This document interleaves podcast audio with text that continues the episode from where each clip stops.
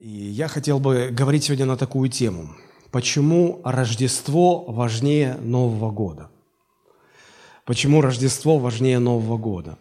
У нас э, так исторически сложилось в нашей стране, что э, эти два праздника рядом всегда находятся, правда? Э, в западной традиции сначала празднуют Рождество, потом Новый год.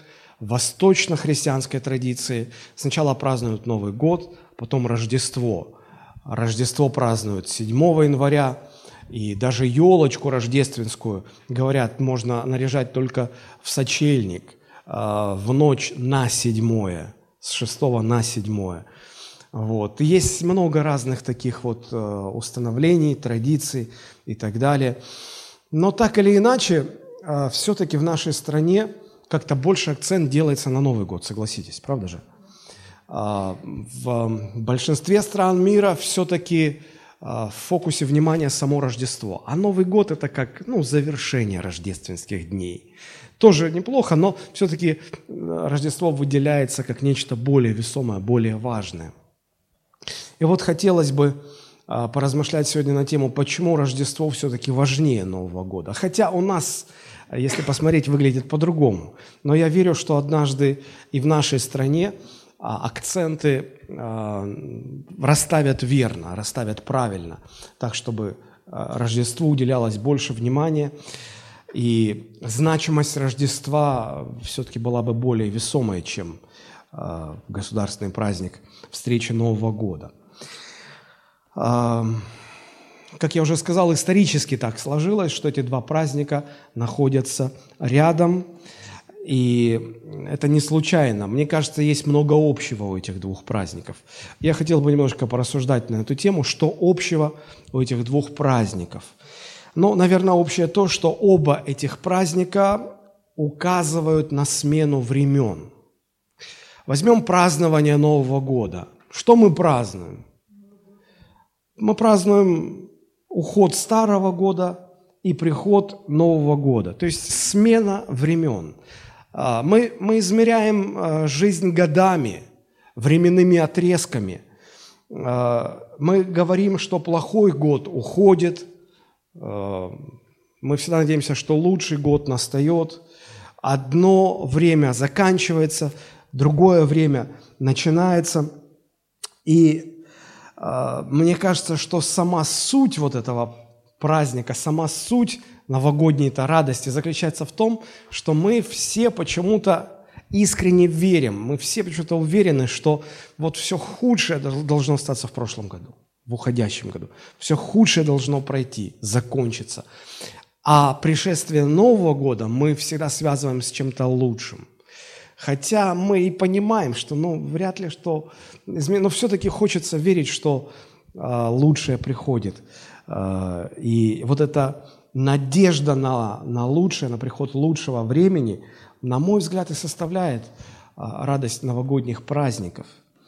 Рождество тоже указ, указывает на смену времен, только в гораздо более крупном масштабе.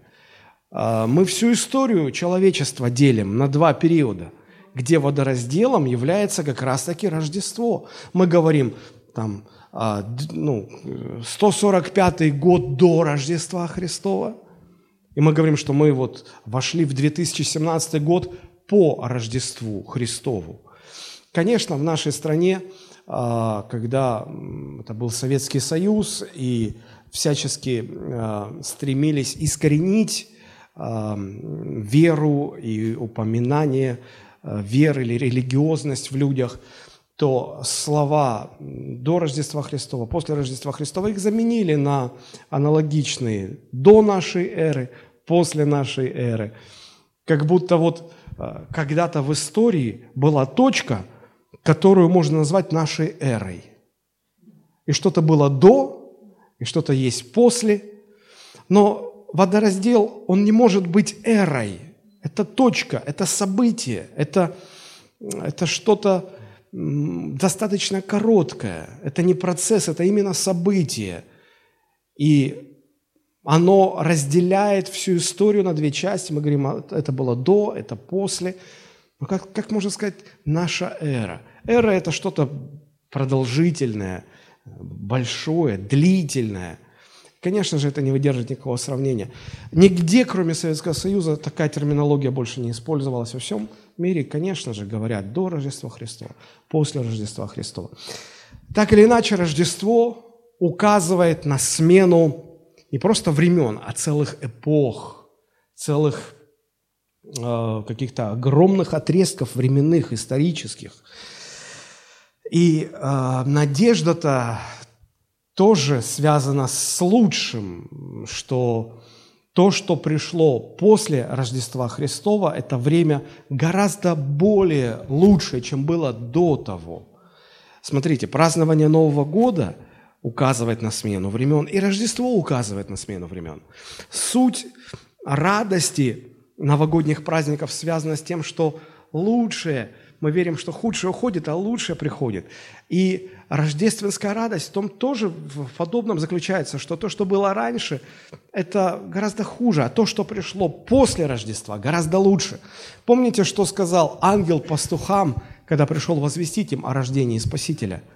Он сказал, я возвещаю вам великую радость, которая будет всем людям, ибо родился ныне в городе Давидовом Спаситель, Христос – я возвещаю вам великую радость. Конечно же, Рождество связано с радостью.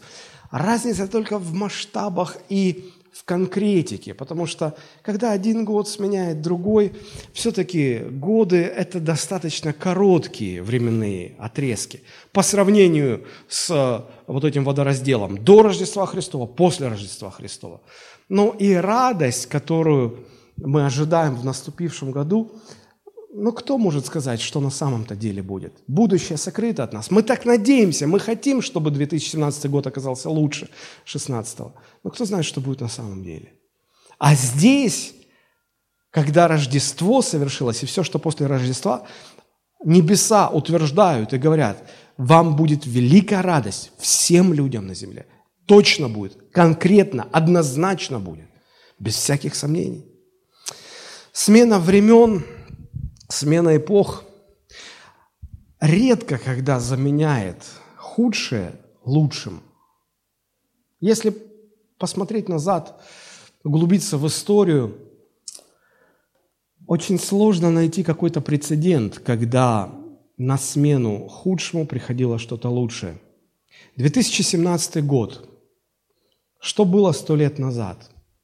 1917 год. Сегодня, ну, в этом году собираются праздновать, отмечать столетие вот той революции, которая изменила судьбу России навсегда. Старое ушло, пришло новое. И вот с этим новым связывались огромные надежды. Надежды на что-то лучшее, что должно лучше что-то прийти. Пришло ли оно это лучше? Нет. Повезло ли России? Нет. Стало ли лучше жить? Нет. Редко когда смена времен худшее заменяет на лучшее. Похоже, что это историческая тенденция, или, как сегодня говорят, тренд. Священное Писание говорит нам, знай же, что в последние дни будут времена тяжкие. Каждое последующее поколение – оглядываясь назад, с ностальгией размышляет и говорит, слушайте, а ведь в наши дни, в нашу молодость все было гораздо лучше. Но мы тоже были когда-то детьми. И у нас были наши родители, наши бабушки и дедушки, которые тоже, в свою очередь, глядя на нас, вздыхали с огорчением, как распоясалась молодежь. Что они себе позволяют? В наши дни не было так все плохо. И потом эта молодежь подрастает, они сами становятся бабушками и дедушками, и все повторяется. О чем это говорит? Каждое последующее время становится хуже предыдущего. Хуже. И прецедентов, когда, когда становилось лучше, их совсем мало. Они как исключения, которые только подтверждают наличие правила. И вот из, одним из таких исключений – годовщину которого тоже собираются праздновать в 2017 году. А, это, это реформация. 100 лет со дня Октябрьской революции и 500 лет со дня реформации. Два события будут праздновать.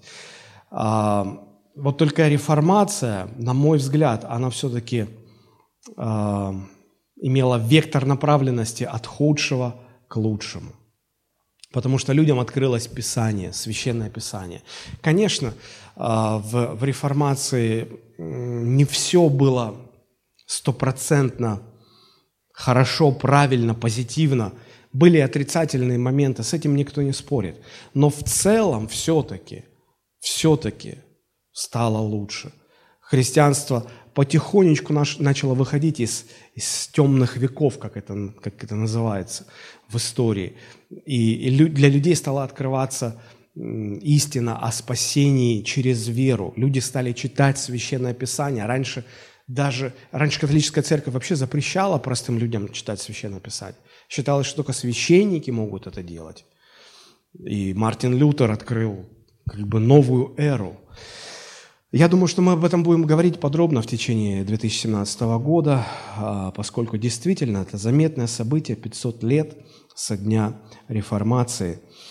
А, но даже вот а, в этом, казалось бы, положительном, в этой положительной смене периодов я обратил внимание, что все плохое, что произошло, оно связано с человеческим фактором. А, ну, например, Мартин Лютер а, люто ненавидел евреев. Он был, он был жесткий антисемит. Мы понимаем, что это, ну как это, это, об этом не любят говорить, это какая-то отрицательная сторона этого человека. А Мартин Лютер, ну, не засыпал прежде не высказав какие-то, какие-либо проклятия в адрес Папы Римского, как он только его не называл. И все это, конечно, мы понимаем, это связано с человеческим фактором. Но все хорошее, что принесла реформация, я заметил, что оно связано с тем, что людям открылось Слово Божие. Люди э, соприкоснулись со Словом Божьим, начали его читать, начали его понимать. А, но так или иначе, я думаю, что это касается не только реформации, это касается любых событий в истории человечества все плохое, что приносит новое время, связано с человеческим фактором. Все хорошее, что приносит новое время, связано с личностью Иисуса Христа, связано с Божьим Словом. И Рождество тоже тому подтверждение. Это событие, а, когда в мир пришел Иисус Христос. И поэтому а, ангелы возвещали людям великую радость. Вот почему я всегда делаю акцент на Рождестве. Мне очень хочется донести эту мысль до как можно большего количества людей. Важнее Рождество. Празднование, празднование Рождества важнее, чем празднование Нового года. Это масштабнее, это точно изменяет все к лучшему. И сегодня э, хотелось бы вот об этом поразмышлять, хотелось бы Эм, донести, доказать, э, показать, в чем величие Рождества. Что это означает вот для меня, отдельно взятого человека, живущего теперь уже в 2017 году. Вот три э, интересных особенности относительно Рождества хотелось бы сегодня раскрыть. И, конечно, Рождество это, – это, это событие, которое играет многочисленными гранями. Там столько мудрости, такая бездна откровений Божьих. И мы не можем за раз охватить все, но каждая новая проповедь о Рождестве, я очень надеюсь, что она будет открывать нам новые, новые грани этого величайшего события в истории человечества. И я не побоюсь этого слова в истории Вселенной вообще. И не только Земли, но и неба. Итак, э, первая мысль, на которой хочу э, сконцентрировать ваше внимание – я хочу показать и а, утвердить в нашем сознании, что Рождество, оно является неким водоразделом между двумя, э, двумя эпохами. Предыдущая, из которых связана с чем-то плохим, последующая с чем-то хорошим. Откройте, пожалуйста, вместе со мной книгу пророка Исаии. 9 глава, мы прочитаем 1, 2 и 6 стихи. Книга пророка Исаи, 9 глава, 1, 2 и 6 стихи.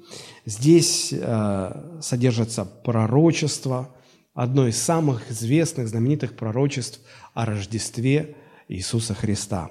Итак, читаем Исаия 9.1. «Прежнее время умолило землю Завулонову и землю Нефалимову, но последующее возвеличит приморский путь за Иорданскую страну, Галилею языческую. Народ, ходящий во тьме, увидит свет великий. На живущих в стране тени смертной свет воссияет. Ибо младенец родился нам, сын дан нам, владычество на раменах его, и нарекут имя ему чудный, советник, Бог крепкий, Отец вечности, князь мира. Друзья, посмотрите а, эти три стиха. Я хотел бы, чтобы вы подчеркнули себя в Библиях или мысленно выделили некоторые слова здесь. Смотрите, первый стих. «Прежнее время умолило землю». Раз. Вторая фраза. «Последующее время возвеличит». Прежнее время умолило землю, страну, народ, территорию, как угодно. Последующее возвеличит. Означает ли это, что само время обладает способностью что-то менять, кого-то э, умолять, кого-то возвеличивать? Конечно же нет. Мы понимаем, что время – это не область причин, время – это область следствий. Время лишь отражает изменения. Время ничего не меняет. Время отражает изменения, которые происходят. Причины этих изменений, которые отражает время, в событиях, распределенных во времени. Причины в событиях. Посмотрите, как написано. Прежнее время умолило, последующее возвеличит. И шестой стих. Ибо. По-другому можно сказать, потому что. Почему прежнее время умолило, а последующее возвеличило? Потому что. Вот она причина. Причина здесь. Причина не во времени, причина в событии. Что это за событие? Младенец родился нам. Сын дан нам. Мы прекрасно понимаем, что здесь речь идет о Рождестве Иисуса Христа. Это пророчество было непонятно а, во времена Ветхого Завета, но сегодня, когда мы видим, как исполнилось все это уже, мы понимаем, что явно пророк Исаия говорит о рождении Мессии, о рождении Спасителя. И вот это рождение Христа, Рождество Христово, оно стало причиной, отразившейся, причиной изменений, которые отразились во времени. Как отразились? Тем, что прежнее время, которое было до Рождества Христова, оно умолило какую-то страну, какой-то народ, а последующее возвеличит. Почему возвеличит? Почему было умолено? Потому что не рожден был еще Мессия. Почему возвеличит? Потому что родится он. Друзья, и вот у этого деления, вот это, у этого водораздела, которым является Рождество, а, есть характерная особенность. Все, что было до этого события, до Рождества, оно несравненно мало и ничтожно, незначительно – по сравнению с тем, что будет после. В этом смысле прежнее время умолило, а последующее возвеличило. И я рассуждаю так, если Рождество таким образом способно повлиять на землю, на народ, на страну, то тем более Рождество способно таким же образом повлиять на судьбу одного человека. Если земля, в которой родился Христос – которой поселился Христос, вот эта земля а, Завулонова, Нефалимова, а, в шестой главе Евангелия от Матфея мы а, встречаем упоминание об этом пророчестве, где сказано, что Христос там поселился, там начал свое служение, а, вознаменование этого пророчества. И вот если раньше эта земля была презренна, уничиженна, то после Рождества она возвеличилась. То же самое справедливо и для отдельно взятого человека. Если до того, как Христос поселился в сердце человека, дьявол имел полный доступ к, к человеческой жизни. И, и дьявол старался разрушить, умолить нашу жизнь. Но когда Христос родился в моем сердце, когда Христос поселился в моей жизни, это последующее время, оно стало возвеличивать меня. Если вы являетесь христианином, оглядываясь назад, для вас этот опыт очевиден. Мы помним все, как мы жили без Христа и что из себя представляла наша жизнь. И потом был момент, когда Христос вошел в нашу жизнь, когда мы открыли Ему свое сердце, Он поселился в нас. И что началось после. И если сравнивать вот эти два периода, после того, как Христос пришел в нашу жизнь, и до того, как Христос пришел в нашу жизнь, какой из этих периодов можно назвать более славным? То, что было после того, когда Христос пришел в нашу жизнь. Действительно, прежнее время умолило, последующее возвеличило. Последующее возвеличило. Потому что когда Христос поселяется в жизни человека, жизнь человека обретает направленность, вектор жизни идет на восстановление всего, что разрушил дьявол. Жизнь человека начинает созидаться, устраиваться. Это путь к славе, к славе Божией. Если же вы становитесь э, участником празднования Нового года или перехода из одного года в другой, в вашей жизни, давайте будем честны, откровенными. Да, мы же взрослые люди, мы не дети. Ничего не меняется. Ну вот реально ничего не меняется. Я э, не так давно натолкнулся на одно стихотворение, которое а, оно очень простое, оно может быть лишено каких-то э, эстетических изысков, но оно очень а, ярко подчеркивает эту мысль о том, что от того, что 16-й год закончился, 17-й начинается, ровным счетом ничего не меняется в жизни. Я позволю себе прочитать его, э, чтобы проиллюстрировать эту мысль. Я не знаю, кто автор, нашел без автора, поэтому выдам как есть. Что такое Новый год? Это все наоборот – Елки в комнате растут, ночью все едят и пьют, приглашают в гости деда, тоже пьяного соседа. Говорят, что Дед Мороз им подарочки принес, сами их давно купили и в мешок ему сложили. Очень чудо всем хотелось, хорошо пилось и елось. Кончен бал, погасли свечи, голова болит и печень. Кончилось веселье. Что же? И никто понять не может. Всем желали пусть и пусть, но в сердцах все та же грусть. И веселье прошло, Чудо не произошло. Ничего не изменилось, и желание не сбылось. Что же все тогда встречали? С чем друг друга поздравляли? Угодить кому хотели? За что пили? Зачем ели? Что такое Новый год? Это все наоборот. У людей все вверх ногами, и потом не знают сами, кто беду на них наводит, почему же горе приходит. Если бы только знать хотели, и понять они бы сумели, что у всех нас есть Творец, добрый, нежный, как Отец, что Его нам нужно чтить, обо всем Его просить, что наступит скоро год, будет все наоборот. Мы болеть тогда не будем, и о смерти все забудем. И не будет зла и горя, но о счастье будет море.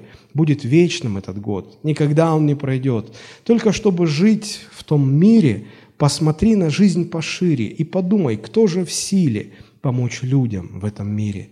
И тогда вопрос встает, зачем елка, Новый год? Почему новым зовется? Ведь все старым остается. Дом, работа, муж и дети, те же старые соседи.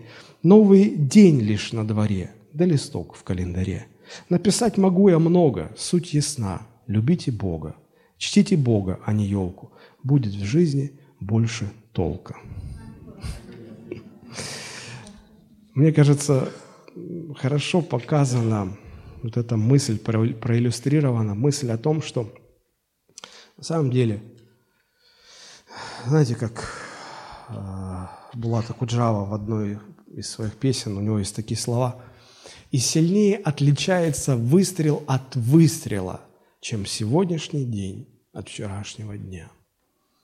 Ничего не меняется. Если честно, ничего не меняется. Но если вы становитесь участником празднования Рождества Христова, если Христос рождается в вашем сердце, вот тогда действительно в жизни меняется все. Вся ваша жизнь теперь делится на две части. До Рождества Христова в вашем сердце уже и после. Если прежнее время умолило вашу жизнь, то последующее по Рождеству Христову, оно возвеличит вас. Если прежде дьявол, дьявол разрушал вашу семью, ваше здоровье, вашу жизнь, вашу репутацию, то последующее время возвеличит вас здесь на земле и приведет на небеса вечности. Рождество меняет все, Новый год не меняет ничего. Вот это первая мысль, на которой хотелось бы сосредоточить наше внимание. Посмотрите на свою жизнь. Если вы христианин, то вы четко увидите вот это разделение. Прежнее время и последующее время по Рождеству Христову. Переходим ко второй мысли, которую я очень ясно вижу в рождественской истории на страницах Священного Писания. Теперь уже евангелист Матфей. Откройте, пожалуйста, Евангелие от Матфея, вторая глава, и мы прочитаем первые три стиха. Здесь написано, Матфей, 2 глава, первые три стиха. «Когда же Иисус родился в Вифлееме Иудейском, в дни царя Ирода пришли в Иерусалим волхвы с востока и говорят, где родившийся царь Иудейский? Ибо мы видели звезду его на востоке и пришли поклониться ему». Услышав это, Ирод, царь, встревожился, и весь Иерусалим с ним. Удивительное здесь вот что – а, скажите, у вас было когда-нибудь, чтобы у ваших а, родственников или друзей, близких, знакомых, в их семье рождался ребенок? Было такое? И вот когда вы знаете, что совершилось это радостное событие, родился малыш, ну скажите, ведь хочется прийти посмотреть, правда же? Конечно. И мы, дождавшись, когда родители готовы подпустить нас к своему родившемуся чаду, мы, конечно же, идем посмотреть на родившегося младенца. И вот заходя в комнату, где стоит кроватка, где находится этот младенец, мы заходим примерно с такими словами. Мы говорим, ну-ка, ну-ка, ну-ка, где наш родившийся малыш? Правда? Или что-то подобное говорим. Ну вот, наверное, и волхвы, оказавшись в подобной ситуации, должны были что-то в этом роде и спросить, ну-ка, ну-ка, ну-ка, где этот, где родившийся младенец, где этот малыш, где он? Покажите нам родившегося малыша. Но мы видим, что волхвы задают вопрос совершенно по-другому. Смотрите, пришли в Иерусалим волхвы с востока и говорят, где родившийся царь иудейский? Удивительно. Почему мы говорим, где родившийся малыш? Да потому что никому из нас неизвестно, что из этого малыша получится, когда он вырастет. Никто, даже родители не знают, кем станет младенец, какой будет его судьба. И не зная этого, мы, конечно же, сюсюкаемся и говорим, ой, какой хороший мальчик, какой хороший карапуз, какая девочка хорошая, ой-ой-ой, малыш, тю-тю-тю-тю.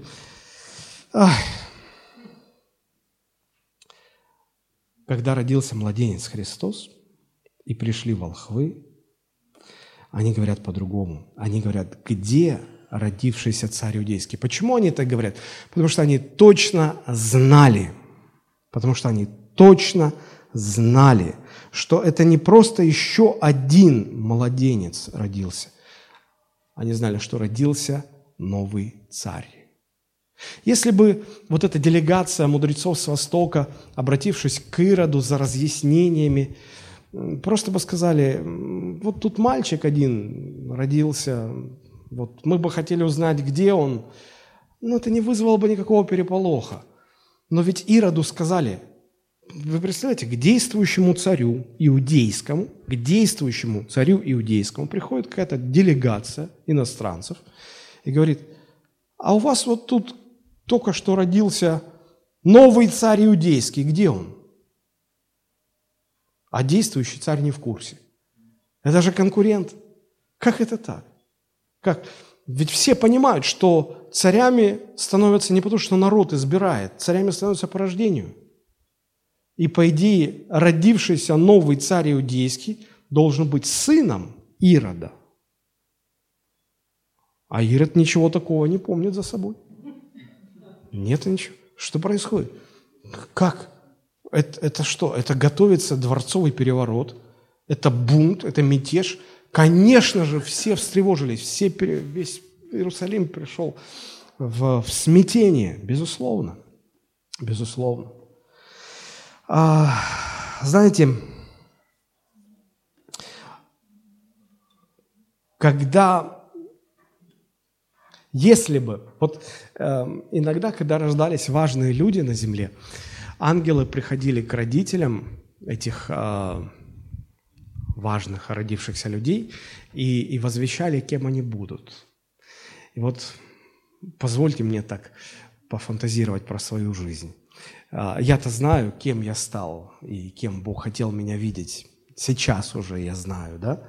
И я вот представляю, если бы, если бы ангел пришел к моей маме и сказал бы, что родившийся у тебя сын, это не просто мальчик, это родившийся у тебя пастор церкви в городе Сочи. Я думаю, что а, она бы очень удивилась. Знаете, на что я обратил внимание? Когда ангелы приходят и возвещают о рождении каких-то важных в истории человечества людей, они э, всегда говорят о рождении новой судьбы. Вот посмотрите, когда Иоанн Креститель должен был родиться, ангел возвестил его родителям, что в этот мир приходит предтеча – Спасителя, предтеча Мессии. Евангелие от Луки, 1 глава, 15-17 стихи. Это фрагмент из, разговора между ангелом и э, Захарией, отцом Иоанна Крестителя. Ангел говорит, что родившийся младенец будет велик перед Господом, не будет пить вина и секера, и Духа Святого исполнится еще от чрева матери своей. И многие из сынов Израилевых, многих из сынов Израилевых обратит к Господу Богу их. И предыдет пред Ним, с большой буквы, то есть перед Мессией, в духе и силе Илии, чтобы возвратить сердца отцов детям и непокоривым образ мыслей праведников, дабы представить Господу народ приготовленный. Ангел сказал, он будет предтечи, он будет тем, кто придет приготовить путь к Господу. И, конечно же, отец не поверил.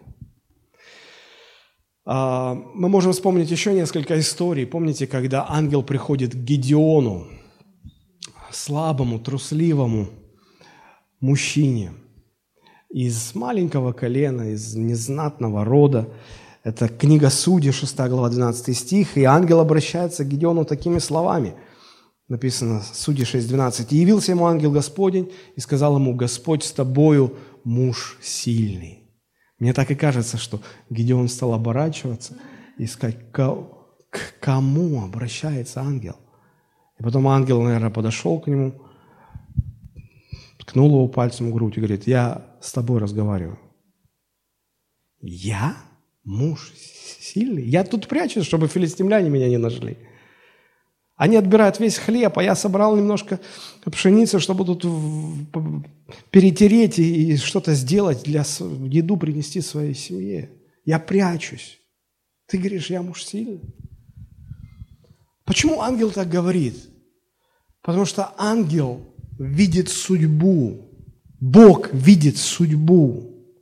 И вот э, мы видим, как э, волхвы пришли и говорят, и задают вопрос, где родившийся царь иудейский. С одной стороны, родился просто мальчик, которого назвали Иисусом. И так видели люди. С другой стороны, родилась новая судьба. Новый царь пришел на эту землю. Так смотрел на это Господь. Я вижу здесь большое-большое откровение о том, что Рождество Христово вызвало появление или рождение новой судьбы. Знаете, когда один грешник кается и обращается к Господу, что видят люди? Ну, еще один человек стал христианином. Ну, еще один человек присоединился к церкви. Что видит Господь? Господь видит, как рождается новая судьба.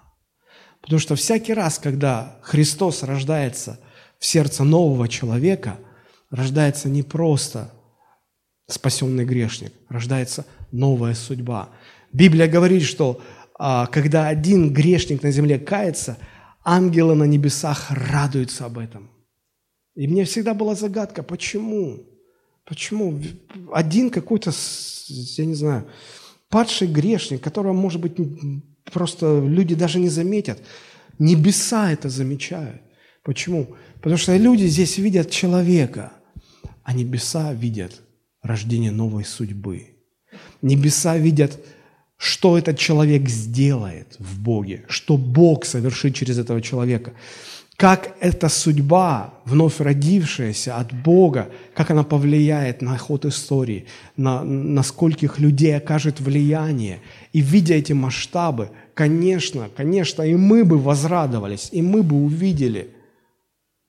Помните, когда, а, когда обратился Савол ко Христу, а он имел репутацию гонителя церкви, и Христос – явился в видении одному из своих учеников, и он говорит, я посылаю тебя в дом такой-то, там Савол сейчас молится. Ты придешь и возложишь на него руки, он исполнится Духа Святого. И этот человек говорит, я знаю, кто такой Савол. Он, он гонитель твоей церкви. И Христос говорит, нет, там, там такая фраза удивительная. Посмотрите, это Деяние 9 глава, 15-16 стих. Господь сказал ему, «Иди, ибо он есть мой избранный сосуд, чтобы возвещать имя мое пред народами и царями и сынами Израилевыми, и я покажу ему, сколько он должен пострадать за имя мое». Тогда этот человек, Анания его звали, он, все, что он видел, это молодого человека по имени Савол, имевшего репутацию гонителя церкви.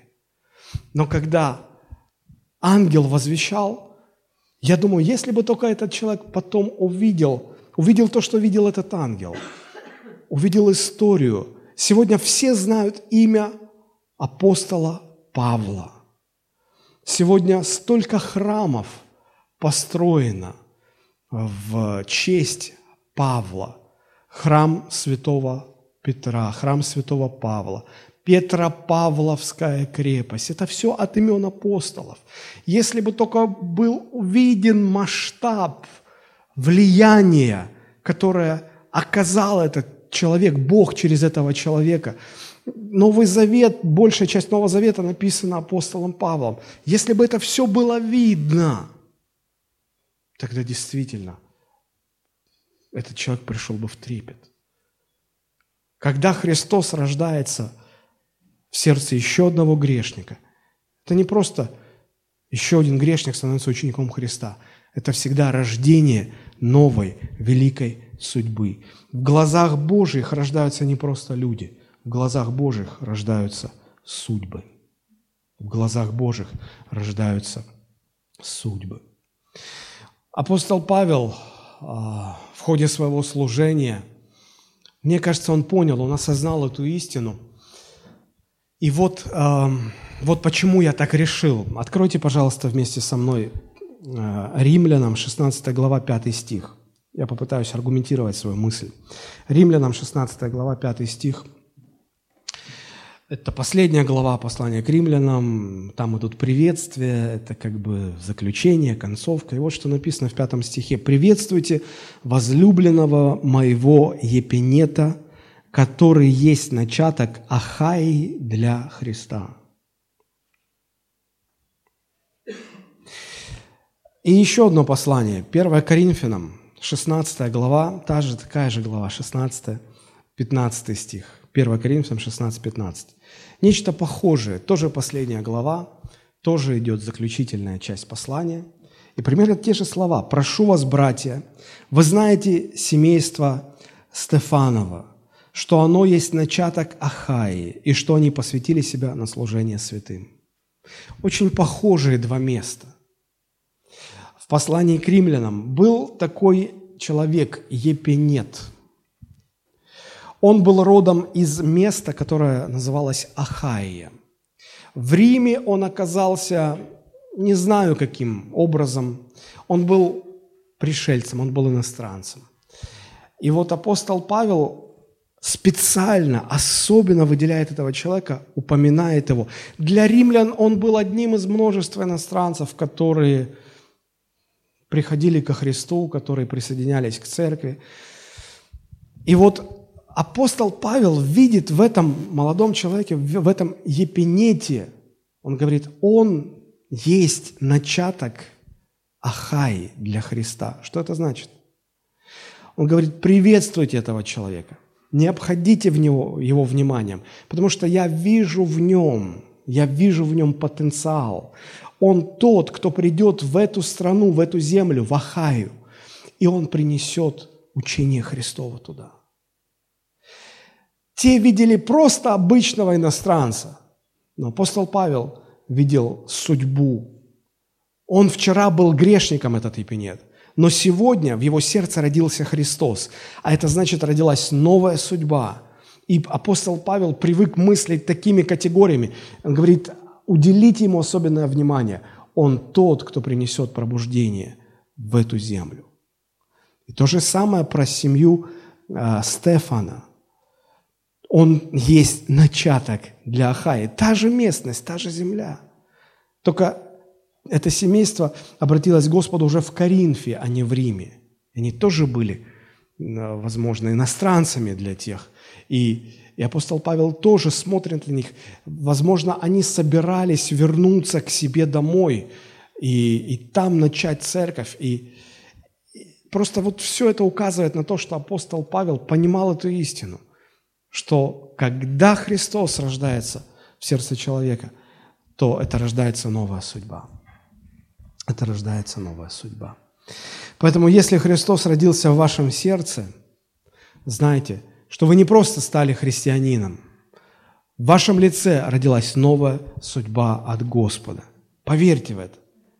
Когда Христос рождается в сердце человека, рождается новая судьба. Вот почему мы радуемся в Рождество. Вот почему я считаю Рождество более великим праздником, более значимым праздником, чем празднование Нового года. Потому что Рождество всегда знаменует собой рождение новых судеб – и когда Бог заявляет о рождении великой новой судьбы, Он обеспечивает эту новую судьбу всем необходимым. И когда родился младенец Христос, не просто младенец родился, родился царь иудейский. Тогда волхвы принесли к нему дары. И эти дары были трех видов, трех разных категорий. Было золото, много золота. Какой царь без золота? Какая страна может быть великой, не имея экономического могущества? Никакая. И могущество царя, конечно же, в его экономической стабильности. Ему принесли много золота. Ему принесли ладан. Это благовоние, которое использовалось для приготовления миропомазания. И оно указывало всегда на первосвященника. И то, что Христу, младенцу, был, был принесен этот дар, явно указывало на то, что родился новый первосвященник, великий первосвященник. Что действительно и произошло, Христос стал первосвященником спасения душ наших как говорится в Священном Писании. И также третий э, вид дара, который, даров, которые были принесены, это была принесена смирно. Это благовоние, которое использовали при погребении. Казалось бы, где логика? Только родился малыш, младенец родился, и ему в качестве дара приносят то, но это все равно, что в нашем контексте. Вот родился да, младенец – и люди пришли, радуются, принесли дары, кто-то там пеленки, распашонки, коляску, кто-то кроватку, а кто-то гроб принес бы. Вот так же нелепо смотрелось и, и, и, и смирно, которую принесли. Потому что это использовали исключительно при погребении. И это указывало на смерть Христа.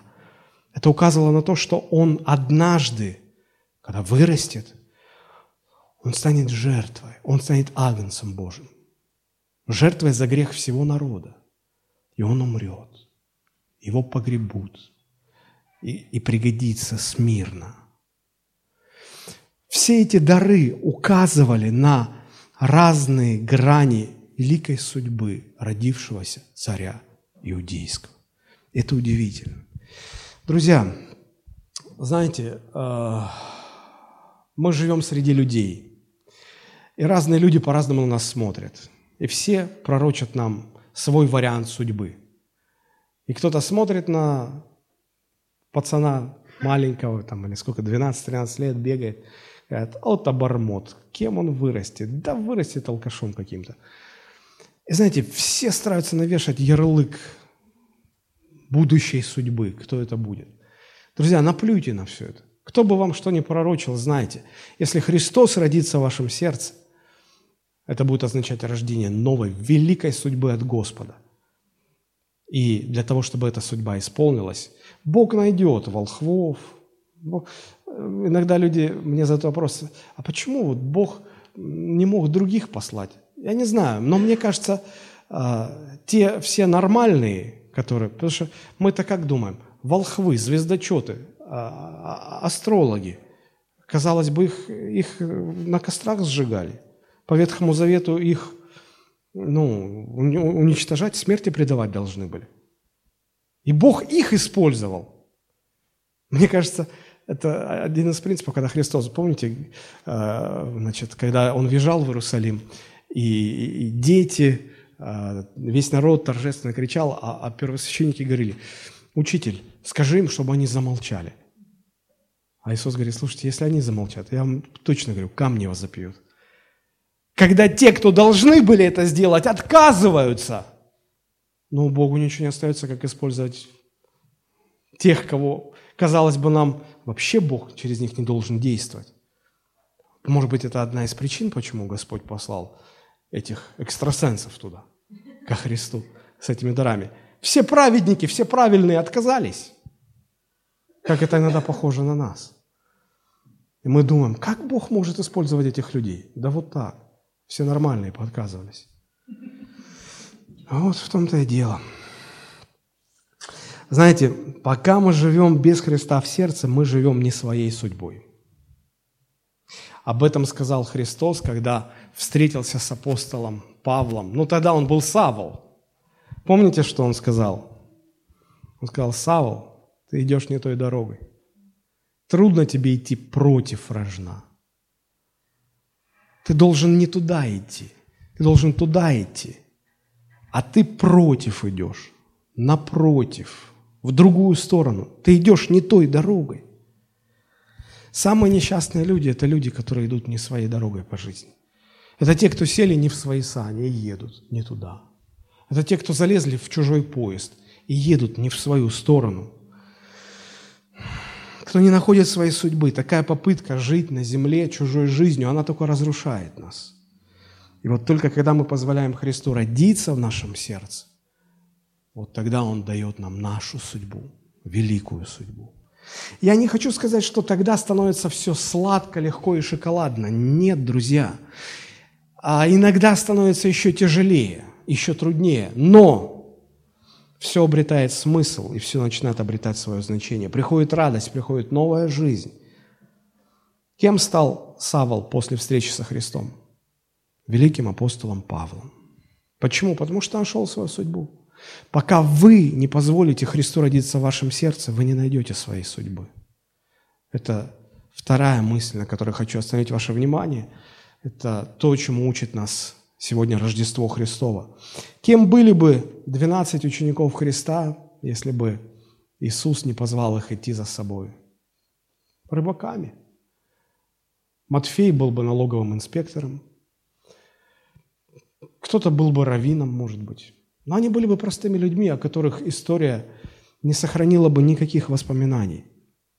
Но после встречи со Христом они стали теми, кто изменил этот мир. Почему? Потому что они позволили Христу прийти в свою жизнь. Когда это происходит, тогда рождается новая судьба. Я хотел бы, чтобы все мы помнили – что Рождество указывает нам на эту важную мысль. Если мы позволяем Господу Иисусу Христу поселиться и жить в наших жизнях, тогда, тогда рождается новая судьба.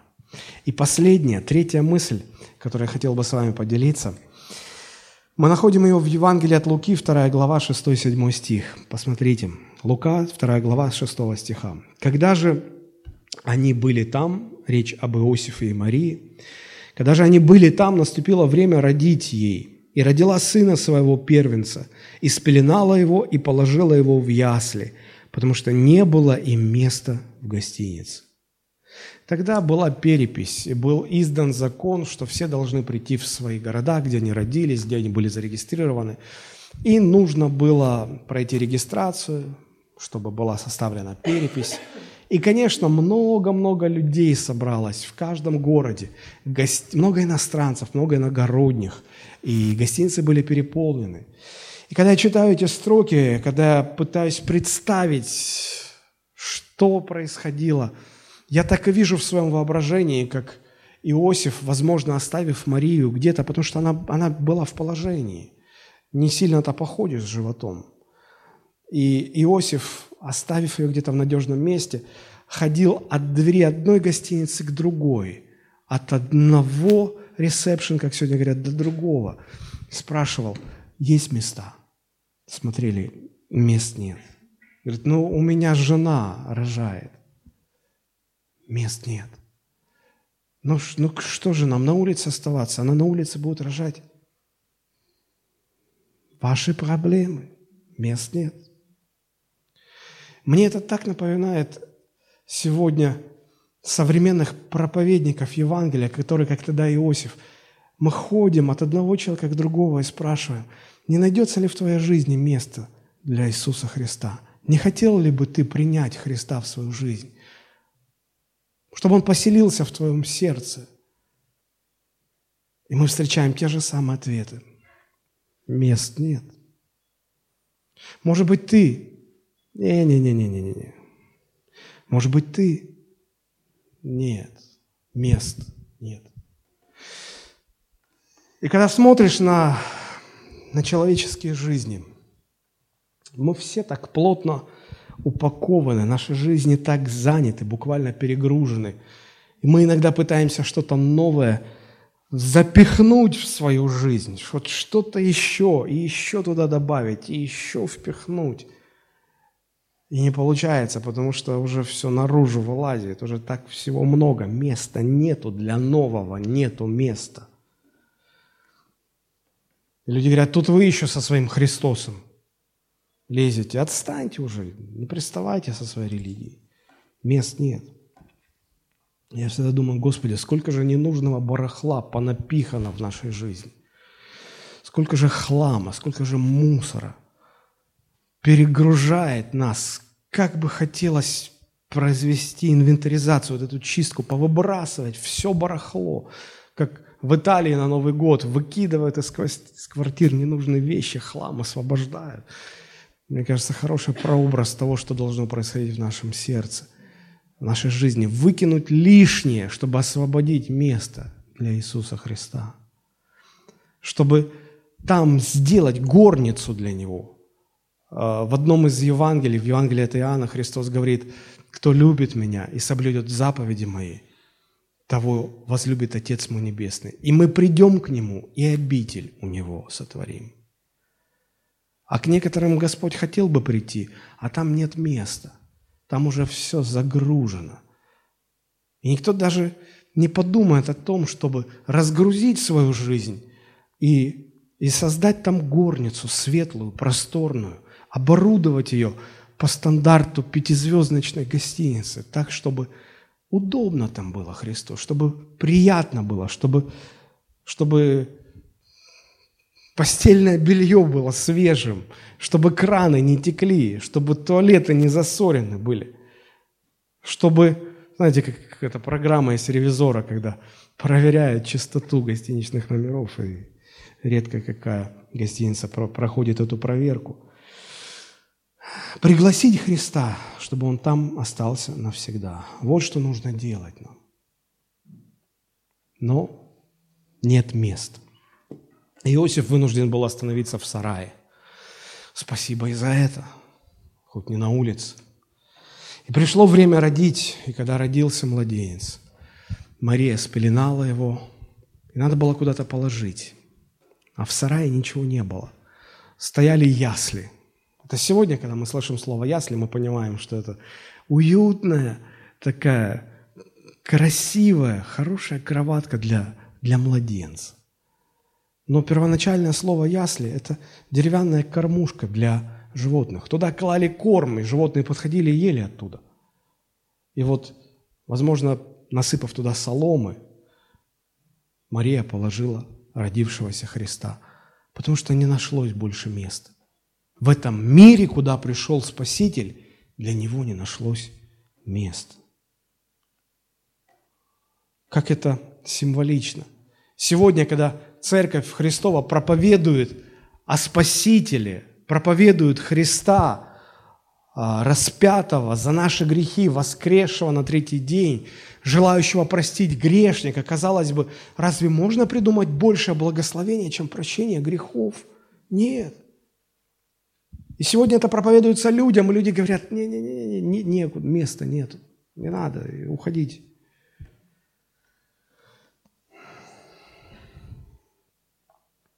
В этом есть что-то очень глубоко символичное.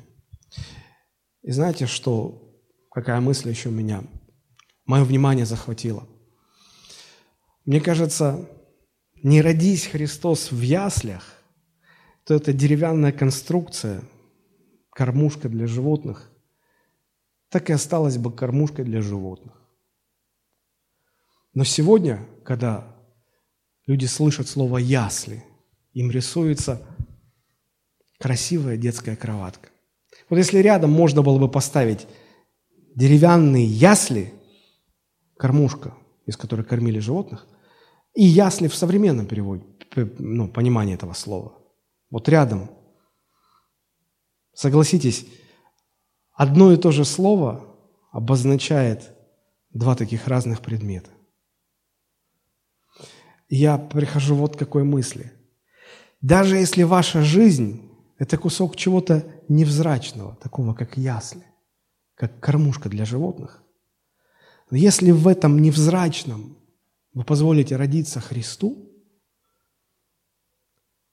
то со временем вся эта ваша невзрачность изменится настолько, что ваша последующая жизнь со Христом будет отличаться от предыдущей так же, как красивая, романтичная детская кроватка сегодня отличается от кормушки для животных.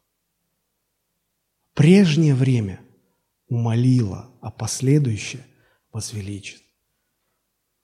И Рождество действительно велика радость, потому что родившийся Спаситель превращает деревянные кормушки в прекрасные детские красивые кроватки. Друзья, Однако я должен предупредить вас, чтобы вы даже не пытались приходить ко Христу как к возможности реализовать свои жизненные цели, свои амбиции, имея в распоряжении сверхъестественную силу родившегося Спасителя. В этом случае вы точно разочаруетесь во Христе. Потому что Христос хочет прийти в нашу жизнь не для того, чтобы стать нашим слугой в осуществлении наших амбициозных планов и целей – Наоборот, Он хочет использовать все наше, чтобы Он смог осуществить Его небесные цели и планы. Вот почему люди, некоторые люди разочаровываются во Христе. Они хотели, используя Его, продвигать свои идеи. Но христианство о другом. Христианство – это когда человек отдает всю свою жизнь для того, чтобы его планы и цели – были осуществлены. Рождество всегда напоминает нам о том, что Христос хочет родиться еще в одной судьбе, родиться еще в одном сердце.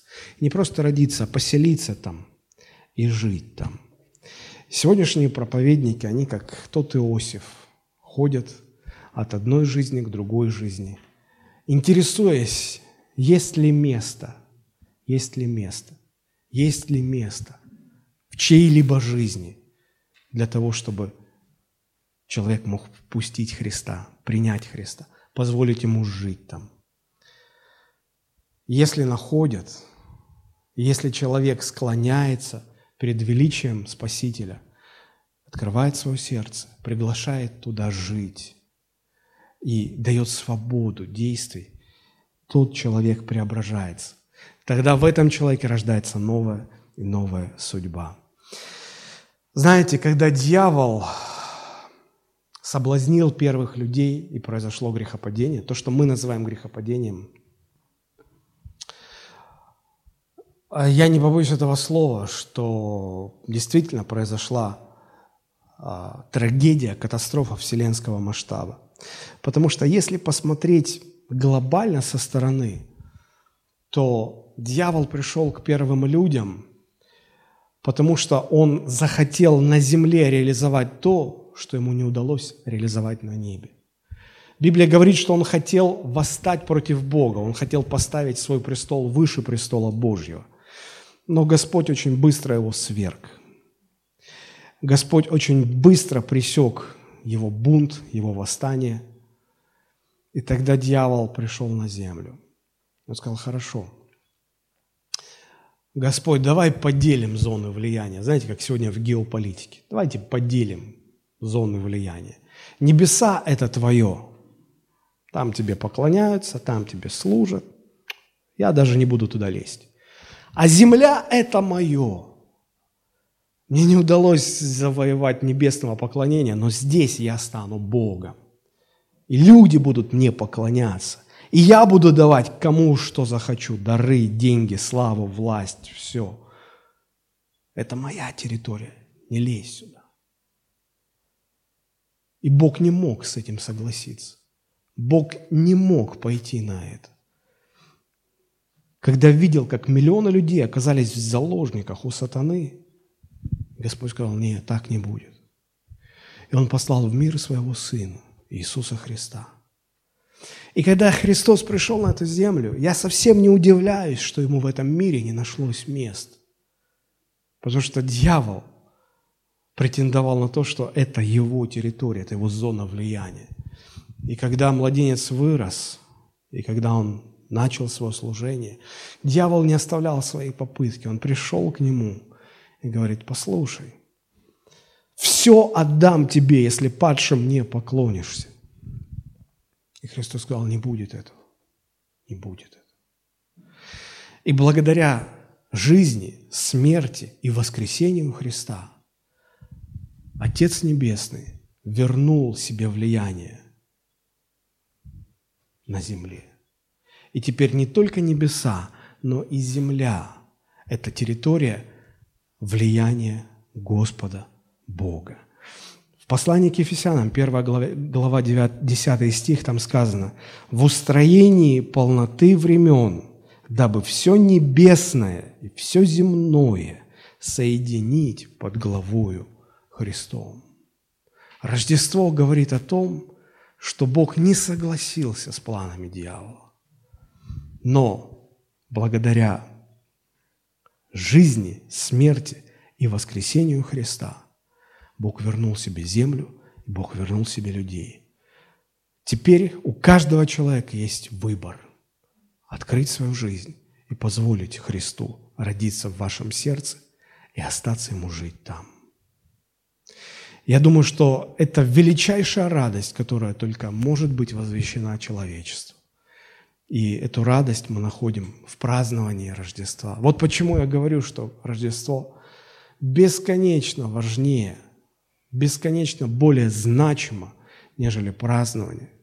Просто смены одного года другим. Давайте мы склоним наши головы и помолимся.